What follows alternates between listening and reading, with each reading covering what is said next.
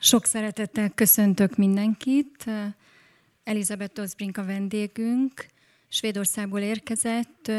Ő egy oknyomozó újságíró és egy író, akinek a harmadik regénye jelent meg magyar nyelven. Ez az első magyar nyelven olvasható műve. A Park Könyvkiadó gondozásában jelent meg a könyv, a fordítás svéd eredetiből Dobosi Béla készítette. A könyv címe ezerkilencszáznegyvenhét, újrakezdés a háború után. Ez az egyik legnagyobb eddigi sikere az írónőnek. Rengeteg nyelvre lefordították. Egyszerre jelent meg svédül, norvégül, dánul kétezer-tizenhatban. Majd jött az angol fordítás, az angol kiadás, bevette Nagy-Britanniát, Ausztráliát, az Egyesült Államokat. Mindenütt lelkes recenziók követték a megjelenést. Majd ezek után még tíz helyen, még tíz nyelven jelent meg a könyv, köztük itt Magyarországon, idén nyáron. Elisabeth Åsbrink egy, egy, egy nagy név, egy ismert és elismert ember Svédországban. tizenöt évig dolgozott a Nemzeti Közszolgálati Televíziónál Svédországban, mint oknyomozó, újságíró és szerkesztő. Ezen kívül rádióműsort vezetett, és ami még nagyon fontos, hogy tíz évvel ezelőtt megjelent az első riportkönyve, amit rögtön az egyik legrangosabb svéd irodalmi díjra, sőt a legrangosabb svéd irodalmi díjra, az August díjra jelöltek. Két év múlva meg is kapja ezt a díjat kétezer-tizenegyben, második kötetéért, aminek a címe nincs magyarra lefordítva, de megpróbálkozom, és Wienerwaldban a fák még mindig állnak. Ez a könyv az IKEA alapítójának, Ingvar Kampradnak, a híres svéd multimilliómos üzletembernek a náci múltját dolgozta fel, és nagyon nagy visszhangot keltett Svédországban, sőt, én még emlékszem a magyarországi cikkekre, amikor ez a könyv kijött el ezzel a hírrel. Ma elsősorban erről a könyvről fogunk beszélgetni, az ezerkilencszáznegyvenhétről, ami a harmadik kötete. Az írónő apai ágon magyar származású. Azt gondolom, hogy emiatt mondhatjuk, hogy különleges ez a látogatás, és ez a kiadás. Ma Rezes Judit fog nekünk segíteni abban, hogy a beszélgetés kezdete előtt egy kicsit ráhangolódjunk erre a könyvre, ennek a különleges hangulatú és főleg különleges szerkezetű könyvre. Úgy megkérem Juditot, hogy segítsen nekünk. Egy rövid részlet erejéig. Jó estét kívánok! New York. Új, új irányba lép egyet az idő, az egyik elképzelhető jövő felől a másikba. Gondosan megválogatott szavak, körültekintően kitűzött időpont, titkos napirend. Egy megjósolhatatlan következmény, és már soha semmi sem lesz a régi. május tizennegyedikén Andrej Andrejevics Gromyko, a Szovjetunió képviselője, üzenettel érkezik az ENSZ-hez. Szavai villámokat szórnak a világpolitika sötétjében, amikor közli a Szovjetunió új álláspontját Palesztina jövőjét illetően. Eddig a Szovjetunió irányelvei a lenini-sztálini elméletből táplálkoztak, amely szerint a zsidók nem teljesítik a nemzetalapítás kritériumait, a cionista mozgalom pedig az imperializmus kiszolgáló polgári lakály, gyökértelen kozmopolita zsidók produktuma. De most... Vitathatatlan tény, hogy a zsidó népnek történelmi gyökerei vannak Palesztinában. Egy egyoldalú megoldás, amely nincs tekintettel a zsidó nép legitim jogaira, szóba sem jöhet. A tény, hogy egyetlen nyugati állam sem volt képes megvédeni a zsidó népet és oltalmazni jogait a fasiszta hóhérok erőszakoskodásától, oda vezetett, hogy a zsidók most önálló államra törekszenek. Igazságtalan volna megtagadni a zsidó néptől törekvései megvalósításának jogát, tekintettel arra, mi mindenen mentek keresztül a második világháború alatt. Erre senki sem számított. Nincs magyarázat. Lehet, hogy a Szovjetunió Nagy-Britanniát szeretné kiebrudalni a közel-keletről, hogy növelhesse a hatalmát. Lehet, hogy belpolitikai indítékai vannak. De mindegy is, mert úgyis minden meg fog változni. Ettől a pillanattól új jövő ragyog fel a jelen felett, újfajta fénnyel. Az árnyak is alakot váltanak. Varsó. A meleg benyomul a házak nyitott pincéibe, amelyeket tető nélkül hagytak a bombázások és az összedőlő épületek. A háború alatt nem volt idő rendesen eltemetni a holttesteket, túl sok volt belőlük. Egyetlen városban negyedmillió halott. A sekély sírok nem, nem elegendőek. Ezen a tavaszon Varsó hullaszaktól bűzlik. Párizs. A repülőút New Yorkból Franciaországba huszonnégy óráig tart. Amikor Simone de Beauvoir visszatér Párizsba, elszomorítónak és barátságtalannak találja a várost. Elmenekül, és beköltözik egy Versailles melletti panzióba, hogy pihenjen, dolgozzon, sétáljon, és Nelson Algrenre gondoljon. május tizennyolcadikán ír neki a tőle kapott piros töltőtollal, az ezüstgyűrű az ujján. Még sosem visel gyűrűt. Amikor párizsi barátai meglátják, meglepődnek, és nagyon szépnek találják. Simon megírja, mennyire hiányzik neki a férfi. Ajka, keze, meleg erős teste, arca, mosolya. Élvezetet lel a hiányérzetben, mert a vágyakozás ereje bizonyítja, hogy nem csak álom volt az egész. A férfi tényleg létezik, és újra találkozni fognak.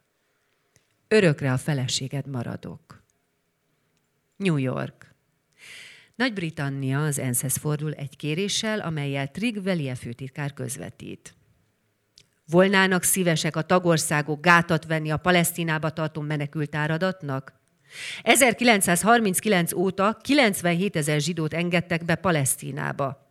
Most a hivatalos bevándorlási kvóta évi tizennyolcezer, de csak az utóbbi hónapokban tizenötezer menekültet, menekültet gátoltak meg abban, hogy hajóval átkeljen a földközi tengeren. Ne engedjék át a területükön, ne engedjék át a határaikon, ne engedjék ki a hajóikat a kikötőikből. Köszönjük. Június. Jura. Jura szigetének George Orwell által birtokolt részére könnyű köd borul. A tenger teljesen nyugodt. Orwell napról napra feljegyzi a levegő és a víz hőmérsékletét. Emlékezteti magát, hogy benzint kell vásárolni a generátorba, és gyümölcsfákat meg tulipánhagymákat kell rendelnie jövő tavaszra. A napi feljegyzésekben semmi sem utal arra, kicsoda ő és mi jár a fejében. Arra sem, hogy könyvet ír. Néha végez egy-egy keresztes viperával. Tele van velük a hely. A barátainak előszeretettel mesél a szivarkúráról, ha esetleg valakit megmarna egy kígyó. Az ember meggyújt egy szivart, majd elnyomja a seben. Senki sem hiszi, hogy ő maga megtenné. Budapest. Egy kívülálló számára Budapest zavarba ejtő hely. Minden találkozás, a valóság új, a korábbinak ellentmondó változatát hozza. Mindenki más történetet mesél. A jelenlét szétrobbant. Az emberek egy része a titkos rendőrségtől való örökös félelemben él, amely akármikor lecsaphat, és akárkit erőszakkal elvihet. Barátok és szomszédok tűnnek el, és soha nem jönnek vissza, mondják. Mások azt hangoztatják, hogy túlzott a pánik. A kommunisták olyanok, mint az oroszok, jók és, és kedvesek, és aki mást állít, reakciós. Valaki tizenöt-húszezer politikai foglyot számol össze az országban, míg Rákosi Mátyás állítja, hogy csak pár százról van szó. De az biztos, hogy politikai nyugtalanság uralkodik, ismeri be Rákosi úr. Sok magyarnak nincs ínyére az egyház helyzetének meggyengülése és az iskolai vallásoktatás megszüntetése.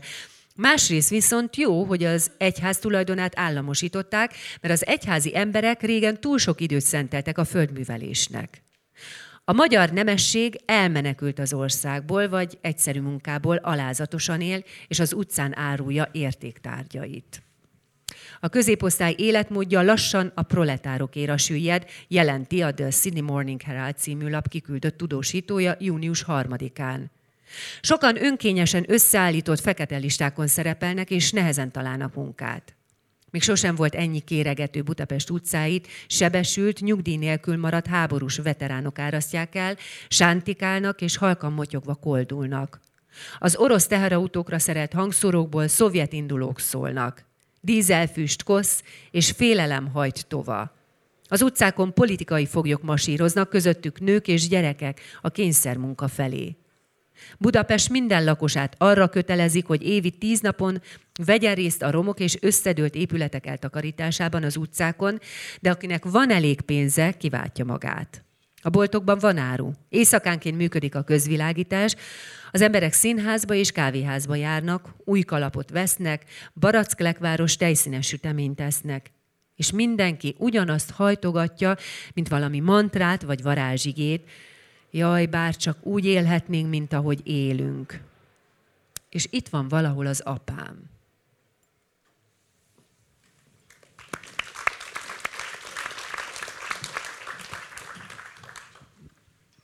Annyit meg el szeretnék mondani, hogy az írónő szívesen válaszol kérdésekre a beszélgetés utolsó részében. Hogyha valakiben felmerül kérdés, akkor azokat felteheti.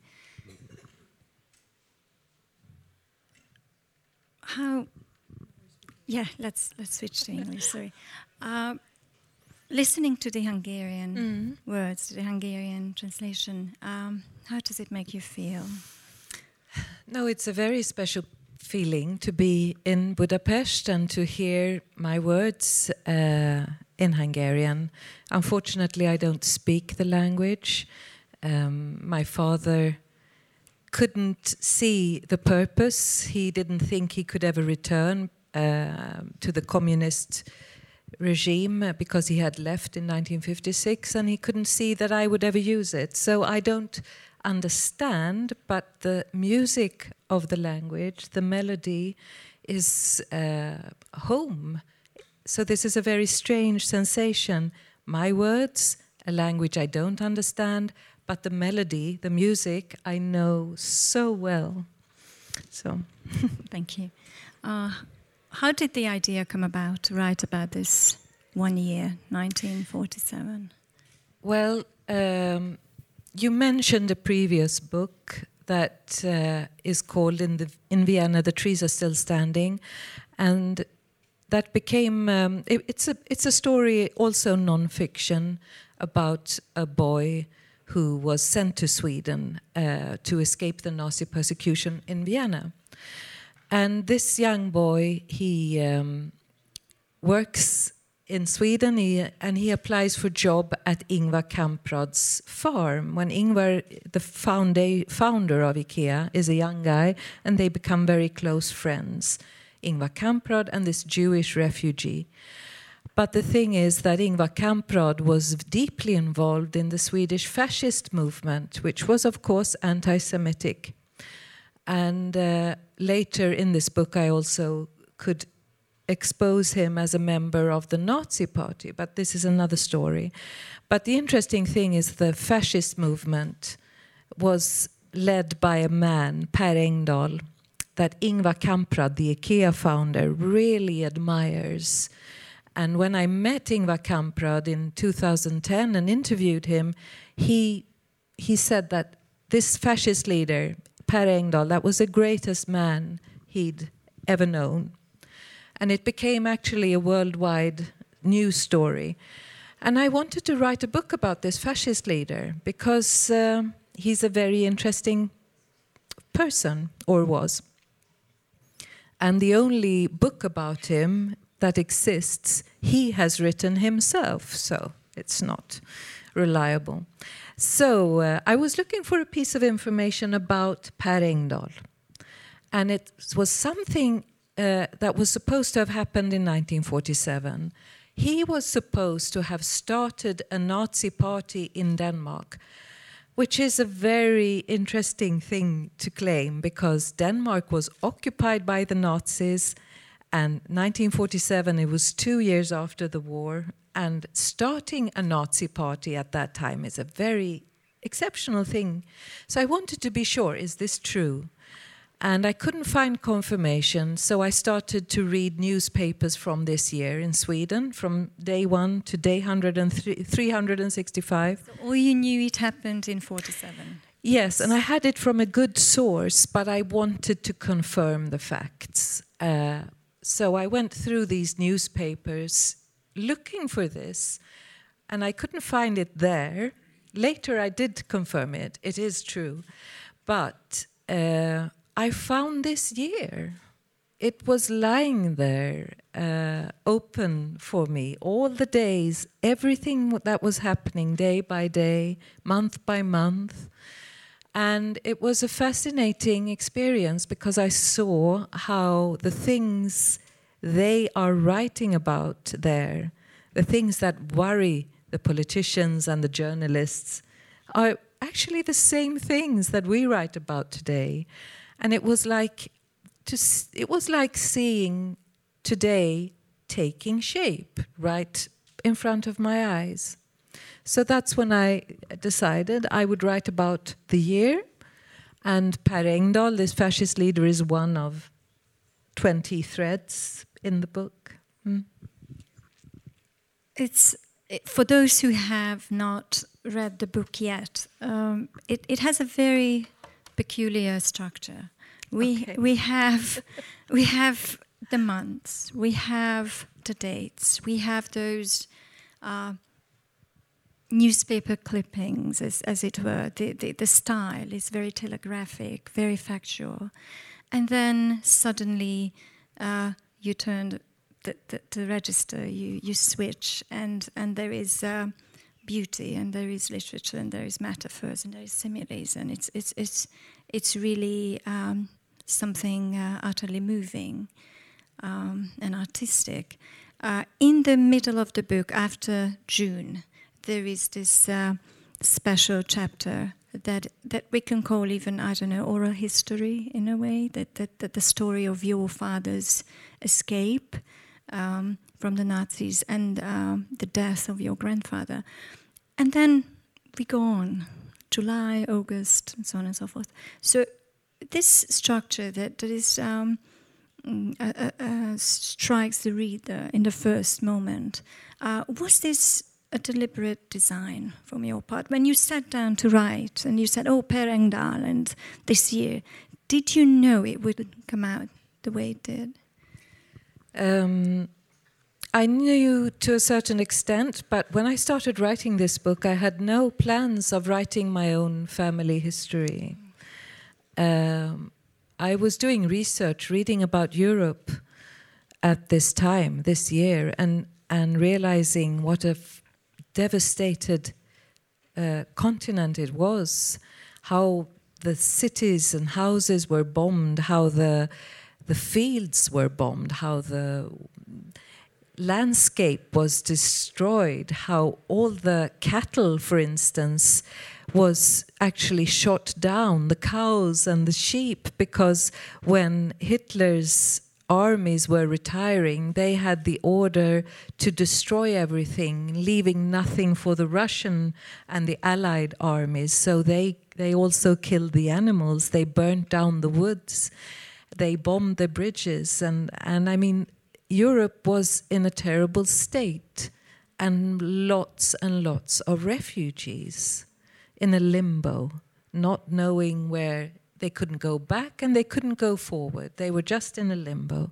So, I mean, the question was very suddenly vital. Where in this mess was my father?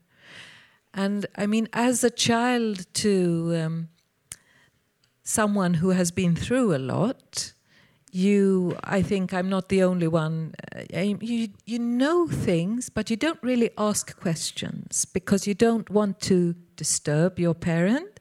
You know there are painful memories, so you don't want to wake them up. But at the same time, you know things, and you don't really know how you know them. You just know them. For instance, I knew my father had been starving because I could see the way he, he, he his relationship to food was very intense, um, to put it in a mild way. And there are other things. You hear things.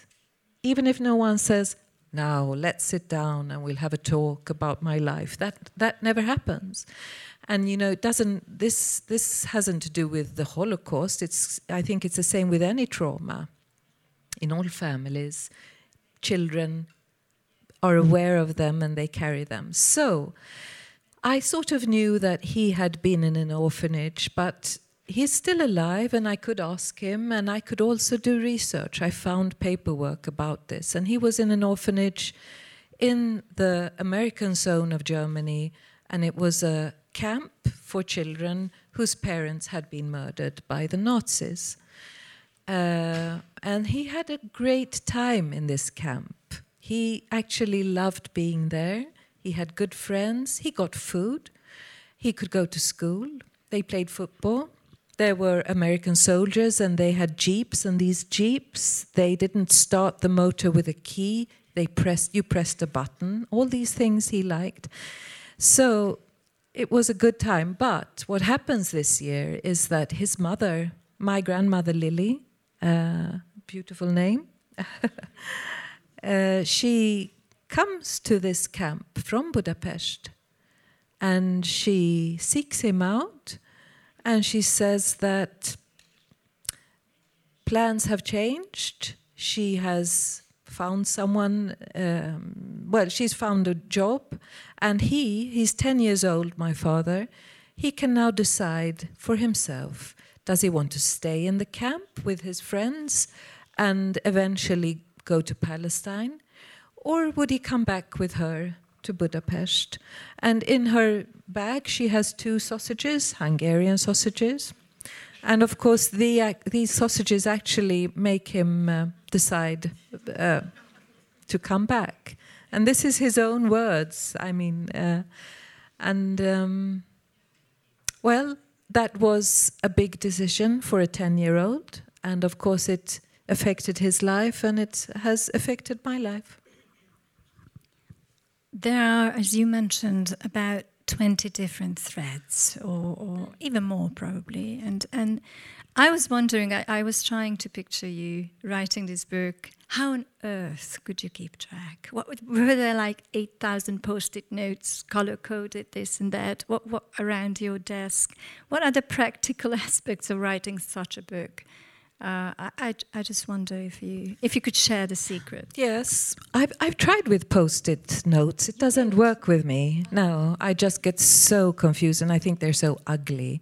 I really don't want to look at them. Uh, uh, I yeah.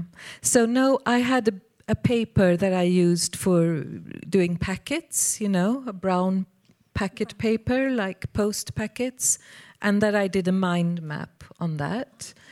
Uh, and then I never looked at it anymore. Um, no, it's...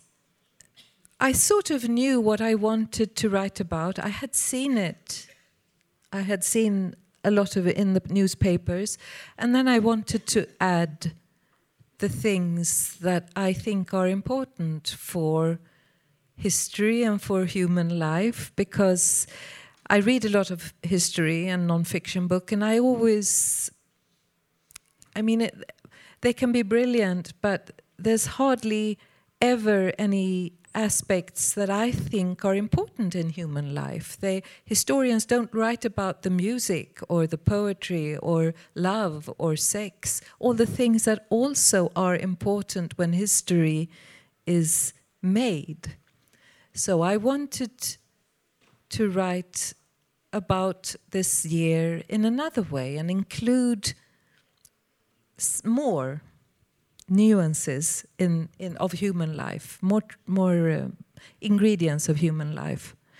So when I'd sort of made the first choice of political events, uh, I went to looking for people who interest me and who have made a mark in my life and made a mark in our time. And that's how Thelonious Monk and Billie Holiday and Paul Celan, and, of course, Simone de Beauvoir and George Orwell um, and Christian Dior uh, come into the picture.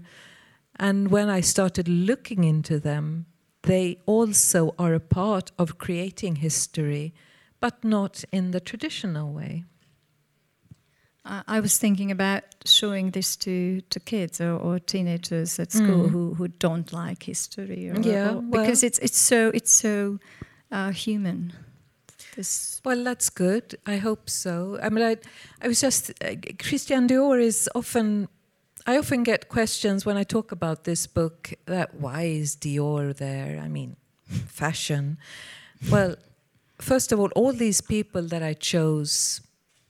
And Thomas Mann is there in a, somewhere, and also Raphael Lemkin, a lawyer. Uh, but all these individuals that I have looked into, they are very, very sensitive to their time. They sort of catch the zeitgeist and they transform it into their art. And Dior does that uh, very... in a very high extent. He is, the, this year is the year when he presents the new look, the first collection of clothes under the name Dior. And he did it because he hated the fashion during the war, where women had short skirts and big shoulder uh, things and long hair. He thought it was terribly ugly. And he created a super, super feminine look called the new look. And it included a lot of material and a very thin waist.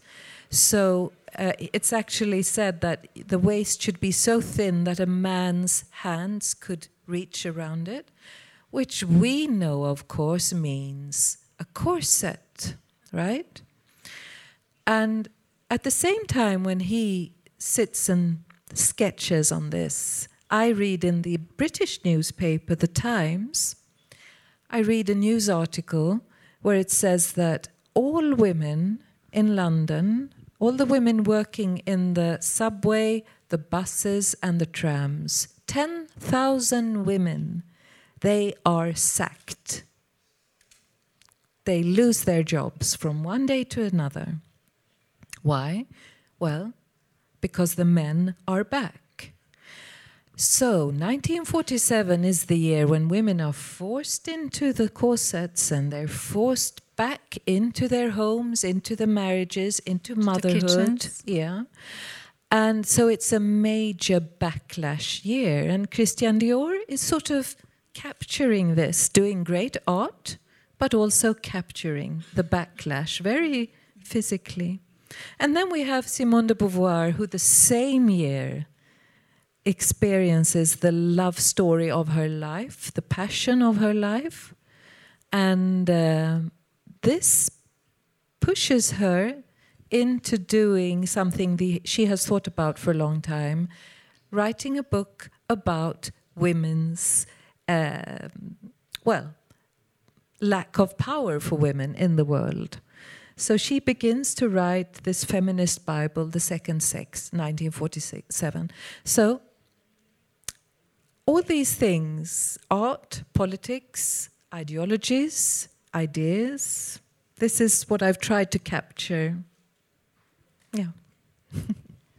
It happens uh, very often in the book that you mention an event and then you refer to at least five or six sources. It's it's it, it can be the C I A or the SÄPO, the the, the Swedish uh, Secret Service, or Jerusalem, Moscow, Berlin, uh, for one event. Um, about the research, did you travel to these places? Did you sit in libraries mostly? Did you talk to survivors? Um, descendants probably, or, or what was uh, the research like? Um, I did some interviews, uh, but most of the people I write about aren't here anymore. Uh, so a lot of archive uh, work, yes. I was I, in New York and in Washington and in Berlin and in Leipzig, um, and also other archives all around uh, in, in Europe and in Sweden, of course.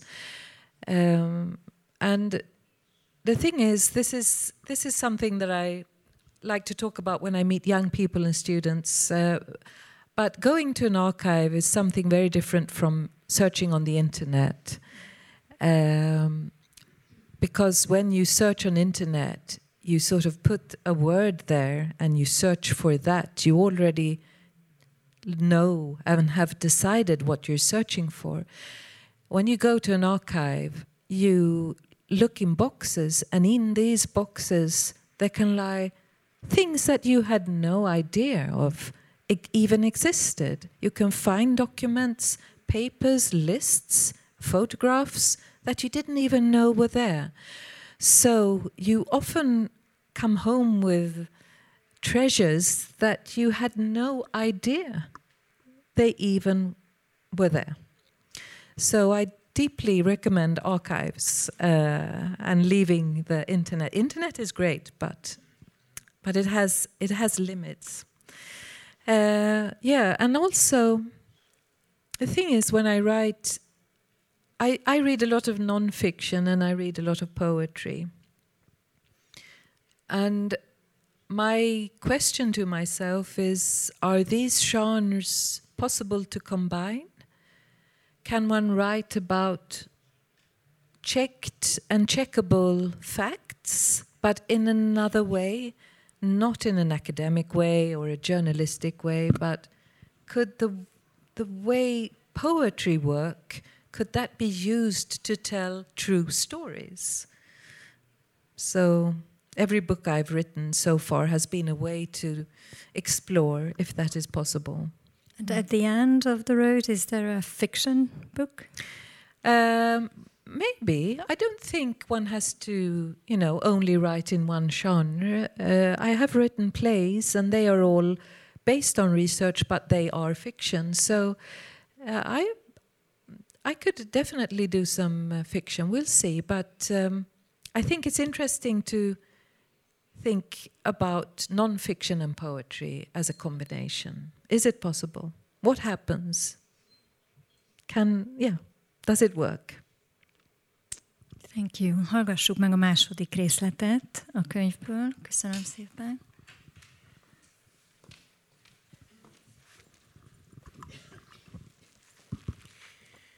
Nagyapa. Idegen szó. Fehér folt a szókincsemben. Ezennel bejelentem a hiányát. Semmi régi fotók, sem az u en er er á, sem a gyilkosok archivált dokumentumai nem töltik ki az űrt. Kényszermunkára elszállítva Ukrajnába ezerkilencszáznegyvenkettő. november huszonnyolcadikán, odaveszed Belgorodban ezerkilencszáznegyvenhárom. februárjában. Apám legkorábbi emléke az apjáról, hogy fogják egymás kezét, kettejük tenyere között egy zsebkendő. Tűz a nap. A Balatonon nyaralnak, és megmásszák a Badacsonyt. A hegyi ösvényen kavicsok ropognak a talpuk alatt, de a zsebkendő megakadályozza, hogy szétcsusszon a kezük. Egy fehér zsebkendő, erre gondolok, a fehér szín az emlék magva, kezük verítékétől csak nem áttetsző, akár egy időréteg, egyszerre közelség és meleg távolság, amely összetartja őket. Ha apám akkor négy éves volt, akkor még két éve volt emlékeket gyűjteni apjáról. Mind apámat, mind az ő apját Györgynek hívták, de nem tudom miért. A férfi, aki az apám apja lett, Debrecenben nőtt fel egy szabó fiaként. De miért hagyta abba a tanulmányait? Kibukott? Senki sem tud válaszolni. Hallatlan dolog volt, ha valakinek nem volt érettségie, a bukás pedig akkora szégyennek számított, hogy egyeseket az öngyilkosságba kergetett. Talán ezért akarta elhagyni a kisvárost és apja szabó műhelyét, vagy kalandra vágyott, vagy nem volt más választása. De Fenyő György sehová sem mehetett addig, amíg le nem tette a szakvizsgát. Szakmára lesz szüksége, tökélt el az apja, Sándor. Ezt követően György Párizsba utazott. ezerkilencszázhuszonnégyet írtak, tizenhét éves volt, és nem beszélt franciául. Persze éhezett. Egy idő után visszatért Magyarországra, ezúttal a fővárosba, Budapestre, ahol egy anyai nagybácsi alkalmazta bitumen és aszfaltgyárában. Bendzsózott, zongorázott, gyakorolt harmonikán. Főnök lett az aszfaltgyárban. Dús fekete haját hátra fésülte és pomádézta. Egymás után készítette magáról a portrékat, a fényképezőgépet szembefordítva, az önkioldót markába rejtve. Így látom most, ahogy ő akarta látni magát. Az ezüstön és fényen át találkozik a pillantásunk, egy találkozás, amely meg is történt, meg nem is. Néha Lilivel és fiával is fényképezkedett. A fiút egyszerre szórakoztatta és feszélyeztette a helyzet, de még része volt a Szent Háromságnak, amely hamarosan felbomlott. Része volt a felfoghatatlan komolyságnak, amelyet igyekeztek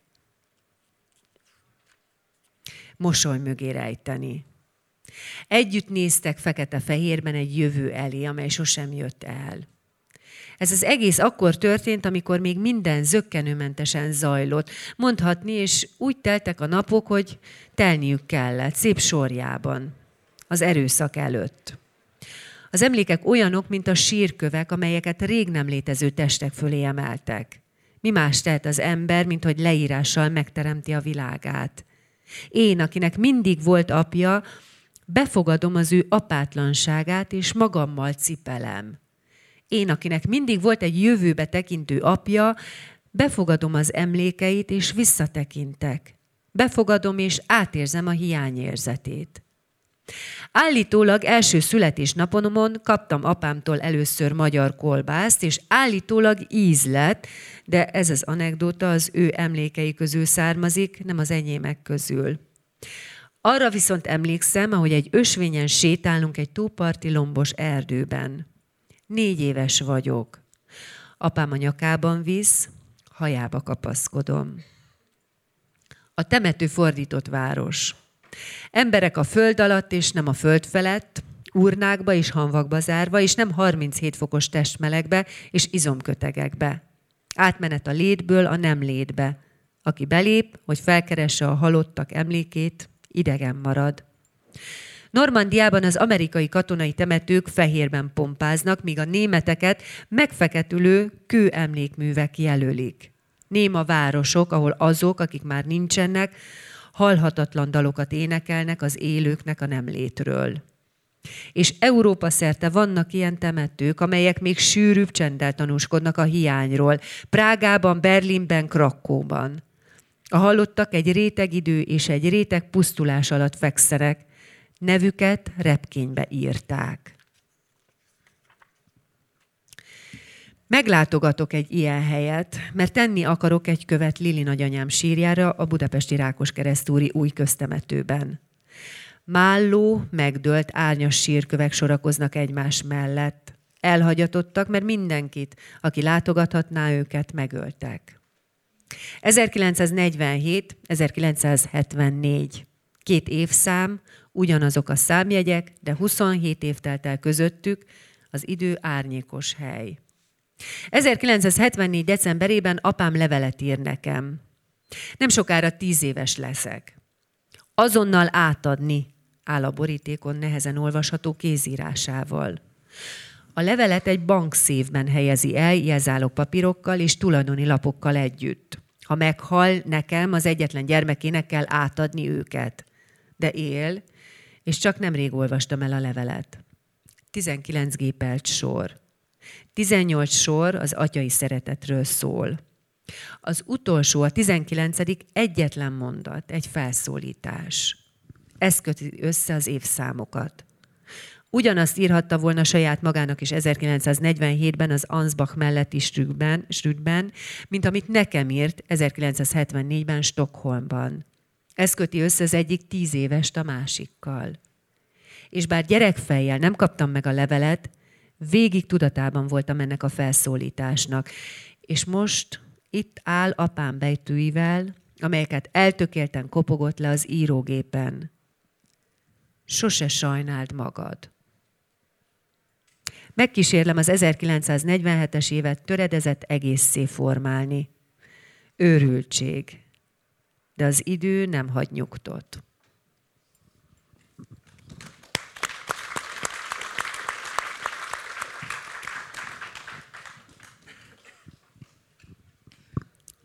In um, the Swedish original, there don't seem to be a subtitle.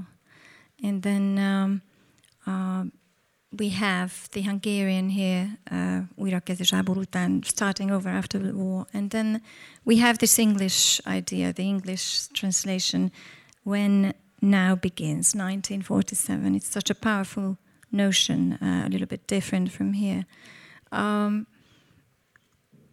whenever I read something nowadays, I always look for answers, I always look for hope, I always look for some kind of a um, some information on how to live my life here now in this chaotic world, whatever. But I have all the answers. Yeah. You and you have you have the answers. I've come to the right place. But when it says "when now begins," um, where could you put your finger on that very direct line connecting the dots between the two, past and present?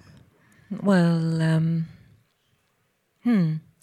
I think some of the political events that I try to follow are, in fact, me putting down the finger on on the line, as you uh, say. I mean, looking for hope, if we begin there. Because, of course, there's a lot of darkness going on in nineteen forty-seven, because a lot of the problems we today deal with also take shape here, uh, for instance, in the Middle East, also India, Pakistan, we haven't mentioned that as much, but um, and when it comes to Per Engdahl, this Swedish fascist, fascist leader, who is vital for the survival of the idea of Nazism and fascism in Europe. Actually, he's, he's instrumental. So there's a lot of darkness going on.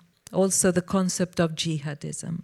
But if we focus on hope, this is a year which is full of hope. And uh, it's because there are a lot of people working in different levels of society and in several countries trying to make sure that what has happened will never happen again. And in order to do that, they, for instance, in, introduced democracy in um, in Europe. Uh, they, the U N asks Eleanor Roosevelt to create a concept of human rights, and she begins this work. I follow it there. Uh, this is something completely new in human history. Before it's been uh, in French legislation and in American um, constitution, but this particular uh, concept of rights given to a human being just because this person is born, that is something completely new and unique. Also, minorities get a strengthened position and more rights. And then we have the building of a better moral ground that's going on, for instance, through the Nuremberg trials. Uh, we often talk about the Nuremberg trial like there was only one, but in actually there were uh, thirteen, and a lot of them, several of them, take place this year. And they are very, very interesting because they are the first Uh, documentation of what has gone on during the war. The accusations, the testimonies, the documents, and the uh, um, verdicts, they are the first history books over the war. And also, they are the first pieces of silence that are created, because what the trials don't address is sort of left in the darkness. But what they do is they create several new crimes, crimes that haven't existed before. Uh, one of them used in the trials is crime against crimes against humanity. And another person who wants to take part of this is this man I mentioned, Raphael Lemkin. Um, A very special person, a Polish Jew, who from very a very early age was obsessed with one particular question, because he had read when he was a child about the Romans persecuting persecuting the Christians, And then when he was a young lawyer student, he took part of uh, the events when the Turkish murdered the Armenian people. Over a million people were murdered.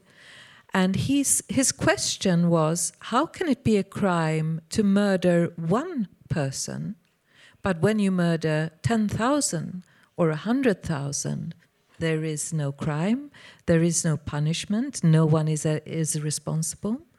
And when then Nazism catches up with him and he has to escape from Poland, he decides he has to do something about this. So he creates the concept of genocide. And uh, this year, when I describe his life, he is a lone rider, one could call him. He's all on his own. And he, every day he goes to the U N he- headquarters in, the U- in New York, and he tries to convince the world, nation by nation, to make this into an international accepted crime. And he actually succeeds, and then he dies because he's exhausted. But uh, there are a lot of people who try to make this world better, to make the moral foundation that we all stand on more uh, stable, stable. And he is one of them. So there is a lot of hope. They have left a lot of things for us to enjoy and to take care of. Uh, also, there's a lot of hope going on in the artistic world, but these things are important.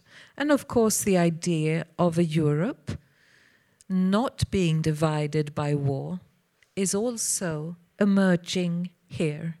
And the foundation for uh, a united Europe is laid this year.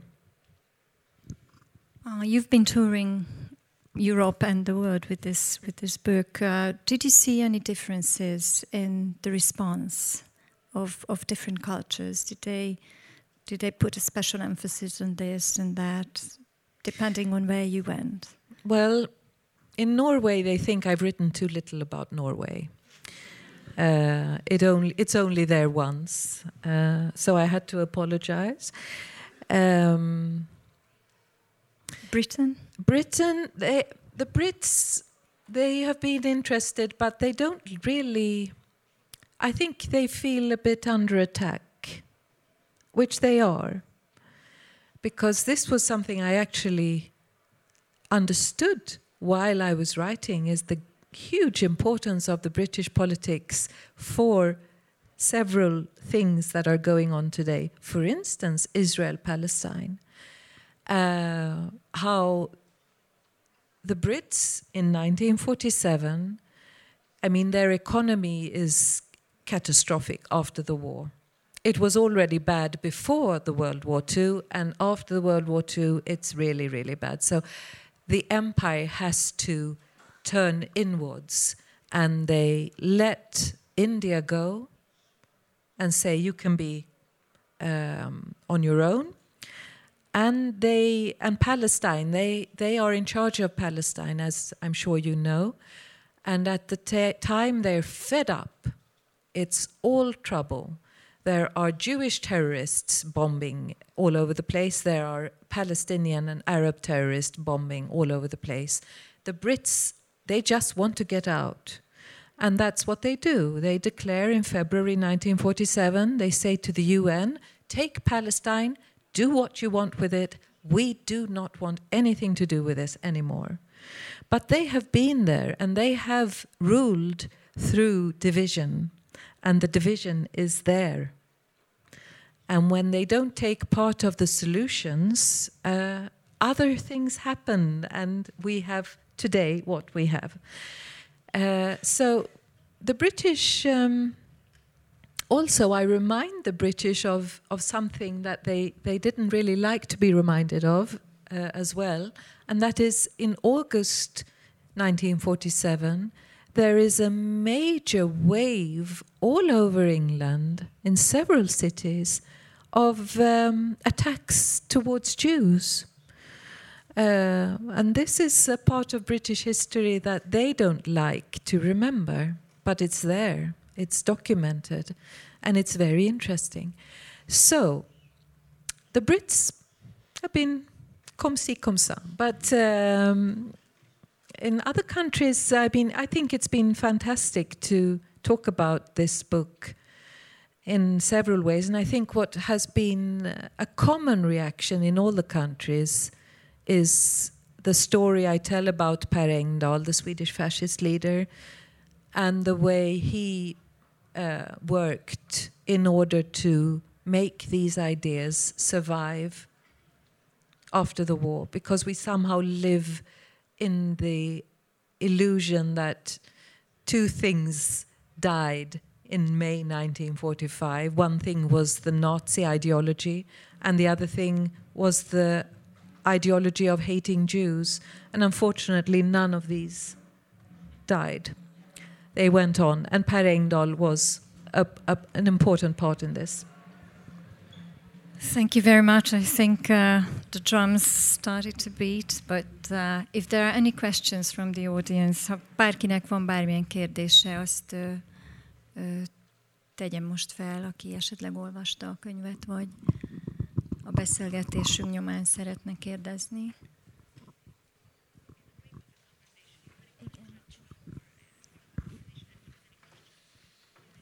Mm. Can I ask to light up the audience so I can see you, because you're very dark? Oh, hello. Thank you. Hi, and thank you very much for the Hi. speech. Um, and sorry for the obvious question. Now that you're done with nineteen forty-seven, would you write any other book about any other year, and which one? Uh, no, I will not write any more books about a year, uh, but I think there is a book to be written, definitely, uh, about two thousand sixteen and seventeen. Uh, this is a decisive time which, in the same way that nineteen forty-seven is, a lot of things are happening. We know they will affect us, but we don't know how.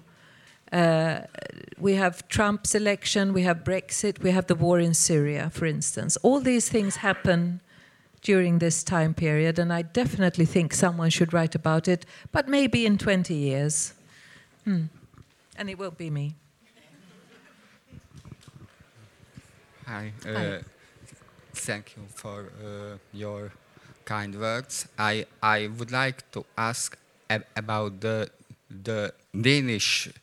Re, re, reception of, of the book. The Danish well, yeah. reception? Yeah.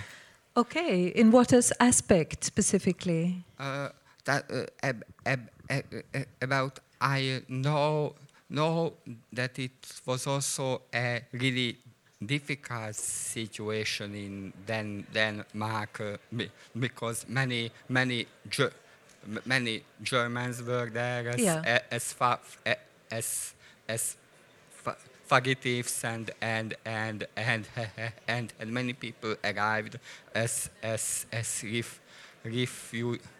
Refugees, so, yes, so you're it, right. It it uh, it uh, it was also a, a really complex uh, si- situation on that time. You you're right, and it's interesting. The the Danish uh, reception was very good. I got uh, a lot of very good reviews, but. Uh, they did uh, one paper did a very big story on the fact that I mention that well there was this big question of all the refugees in Europe and uh, where would they go, and because all of them they were freed from the concentration and labor camps and they couldn't go back to their homes because their homes were stolen. Or they didn't want to go back to their homes because their homes were places where murders and, and persecution had a, happened, so they didn't want to. So they, a lot of them, bought really bad boats and went over the sea and tried to go to Palestine. So there was the ex- very similar to what we see in, in the Mediterranean today. Bad boats, overcrowded with refugees, and Uh, a lot of people dying uh, because of uh, b- this. So in the face, in the in in an attempt to solve this, the I think somewhere in Europe, someone asked the Danish nation if they could take some of these Jewish refugees, four or five thousand, so uh, the pressure would, you know, get less heavy. And Denmark had, as you said, two hundred fifty thousand refugees already from Germany. Germans who had fled from the Russian soldiers into Denmark. And they were refugees. So Denmark said, no, we can't take any more. And in Denmark, uh, the, the, the news story was that, well, what happens, as you know, is that pressure from the refugee situation in Europe actually finally makes Israel uh, become a country. So the story in Denmark was, if Denmark had taken five thousand Jews, Israel wouldn't have existed. That was their take on it. So that made a big story, which of course was good for the book, but I think it's a bit... Uh, ethnocentric from a Danish point of view, maybe? Yeah. Long question, uh, long answer to your question, I'm sorry. Mm-hmm.